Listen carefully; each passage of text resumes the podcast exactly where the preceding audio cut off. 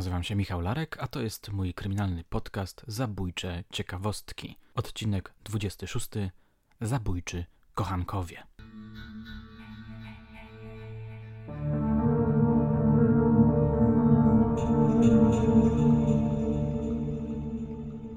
Strasznie mnie wciągnęły poszukiwania ducha Sir Artura Conan Doyle'a, o których szkicowo opowiedziałem wam ostatnio.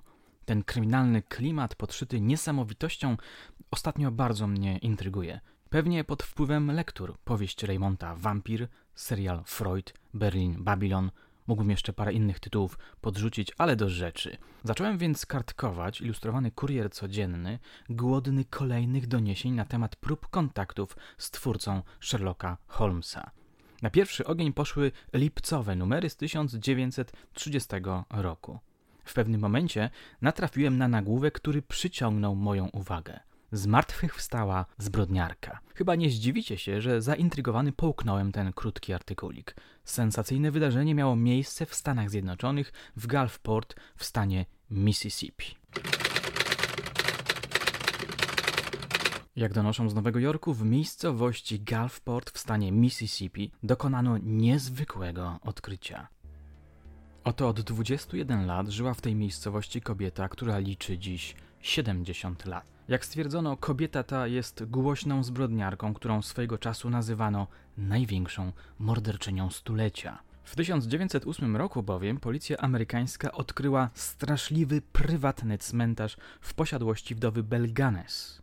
Kobieta ta dawała ogłoszenia treści matrymonialnej do gazet i zwabiała do siebie mężczyzn, których następnie mordowała. Ten Landru w spódnicy miał na sumieniu 16 mężczyzn. Gdy policja odkryła cmentarz w zagrodzie pani Ganes, jeden z czeladników podpalił dom. Według jego zdania zbrodniarka miała się spalić. Tymczasem obecnie okazuje się, że zdołała ona umknąć i ukrywa się od tego czasu pod zmienionym nazwiskiem w innej części Ameryki. Tutaj niestety następuje cięcie, artykuł się kończy. Znawcy czy miłośnicy amerykańskich zbrodniarek zapewne kojarzą tę straszliwą postać. Przyznaję, że ja pierwszy raz się z nią zetknąłem. Jak wiecie, rzadko kiedy wypuszczam się poza granice polskiej czy wręcz wielkopolskiej zbrodni. Co obiecuję sobie, że będę robił to częściej, ale zazwyczaj brakuje mi niestety na to czasu. Po przeczytaniu tego tekstu zerknąłem na półkę, gdzie stoi słownik zabójców René Rouvena. Odnalazłem hasło poświęcone tej kobiecie, no i poczułem, że moja pisarska wyobraźnia budzi się z drzemki. Z miejsca zacząłem szkicować fabułkę, w której akcja dzieje się w wielkopolskiej osadzie zanurzonej gdzieś głęboko w lesie. Fabułkę o kobiecie, która zabijała w swojej ziemiance zauroczonych nią mężczyzn. Ale o tym kiedy indziej. Dla tych, którzy nie znają tej makabrycznej postaci, parę słów wyjaśnienia w czym rzecz. Belganes, Norweszka z pochodzenia, wyemigrowała w 1870 roku do Stanów Zjednoczonych, gdzie spróbowała szczęścia. Tam w pewnym momencie wychodzi powtórnie za mąż, za mężczyznę o nazwisku Ganes. Zamieszkują razem na farmie. Wkrótce daje o sobie znać przeznaczenie, pisze Ruwen. Żona zabija męża, rozłupuje mu czaszkę. Mąż jest ubezpieczony, więc żona wzbogaca się znacznie. Autor słownika podaje sumę 4000 dolarów. Odtąd na farmie dzieją się dziwne rzeczy, czytam dalej. Bell odwiedzają dobrze ubrani panowie, żaden z nich jednak nie opuszcza farmy. Bell zamieszcza w prasie ogłoszenia matrymonialne, zainteresowanych zachęca do wzięcia dowodu dobrej woli, najchętniej gotówki, obiecuje szczęście bez granic i tak przez siedem lat. Gdy przeczytałem biogram tej bezwzględnej zabójczyni, odpaliłem laptopa, żeby sprawdzić, czy w sieci mówi się o niej. Okazało się, że mówi się i to dużo także na kryminalnym YouTubie polskim i zagranicznym. Zainteresowanych zatem odsyłam do tych internetowych źródeł, a ja tymczasem pozwolę sobie zacytować jeszcze jeden fragment słownikowego hasła. W 1908 roku los się od niej odwraca. W kwietniu angażuje pomocnika, Reja Lemfira, pijaka i nieroba. Romans gospodyni z parobkiem kończy się rok później zwolnieniem tego ostatniego. Lemfir, chcąc się zemścić, podkłada ogień, farma płonie. Co się dalej dzieje? Ruwen pisze, że w zgliszczach zostają odnalezione zwęglone ciała Bell, jej córek i kilkunastu mężczyzn otrutych i pochowanych na miejscu. Lemfir zostaje aresztowany i oskarża swoją byłą kochankę o zamordowanie 40 mężczyzn. Ale dodaje również, że w zgliszczach odnaleziono ciało służącej, nie Bell. Końcówka tego mrocznego biogramu brzmi następująco. Rozpoczęto poszukiwania w całym kraju, na próżno. Dopiero śmierć pewnej morderczyni nazwiskiem Esther Carlson w więzieniu w Los Angeles w 1931 roku pozwala na wysunięcie pewnej hipotezy. W jej bowiem rzeczach znaleziono zdjęcia dzieci Bell. Nie wiadomo, co robiła przez 25 lat.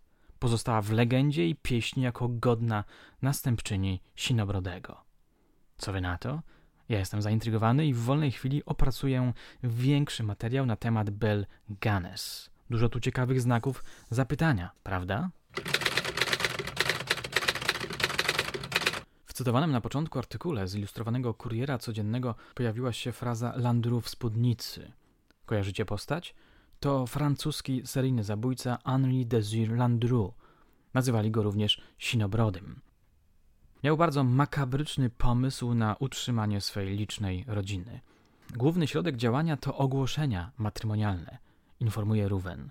Uwodził kobiety, wiązał się z nimi, zabijał je i ostatecznie wzbogacał się na ich śmierci, na przykład dzięki polisom ubezpieczeniowym. Zabójczy kochanek. Bardzo wytworny, stwierdza Ruwen i dodaje. Jego zbrodnie nigdy nie są odrażające.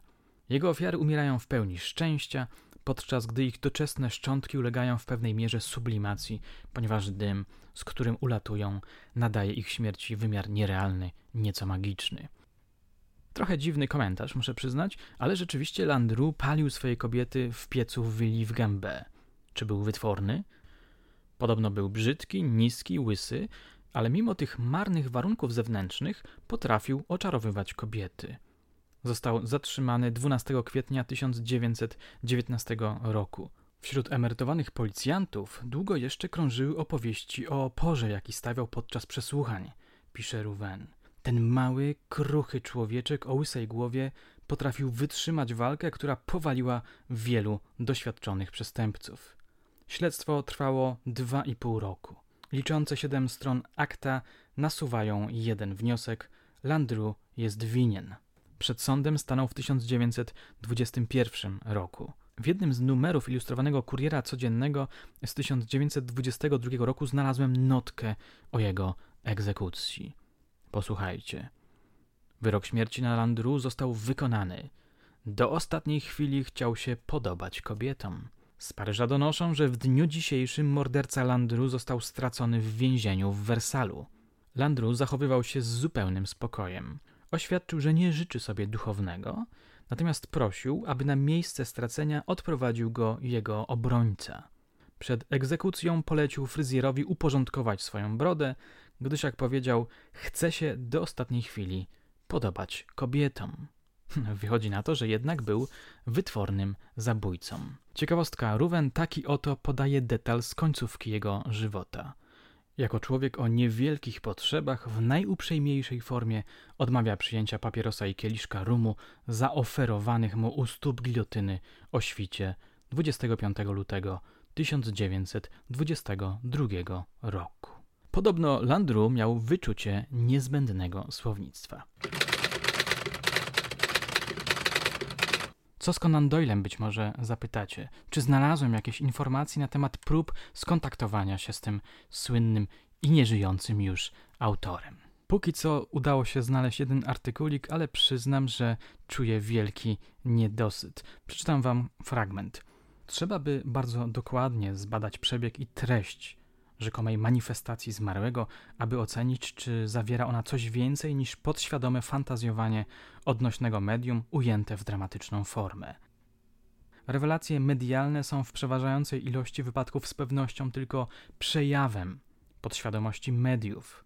Że forma enuncjacji odnośnego medium przypomina sposób wyrażania się Conan Doyle'a, to nie stanowi jeszcze bynajmniej dowodu istotnej pośmiertnej manifestacji jego ducha – Wszak medium znało osobiście zmarłego pisarza, znało sposób jego wyrażania się i mogło łatwo jego styl naśladować. Na podstawie sprawozdania dziennikarskiego niepodobna wyrobić sobie dostatecznie uzasadnionej opinii o rzekomej manifestacji pośmiertnej zmarłego pisarza. Żarliwi spirytyści angielscy pewno będą głosili autentyczność tej manifestacji. Podobno jak u nas zmarły dr Habdank Watraszewski wierzył, że otrzymał komunikaty od zmarłego Ochorowicza. No cóż, widzimy, że pierwotny entuzjazm ilustrowanego kuriera codziennego w tym zakresie niestety mocno przygasł. Moje drogie, moi drodzy, na dzisiaj to wszystko. Dziękuję Wam za uwagę. Do usłyszenia już niebawem.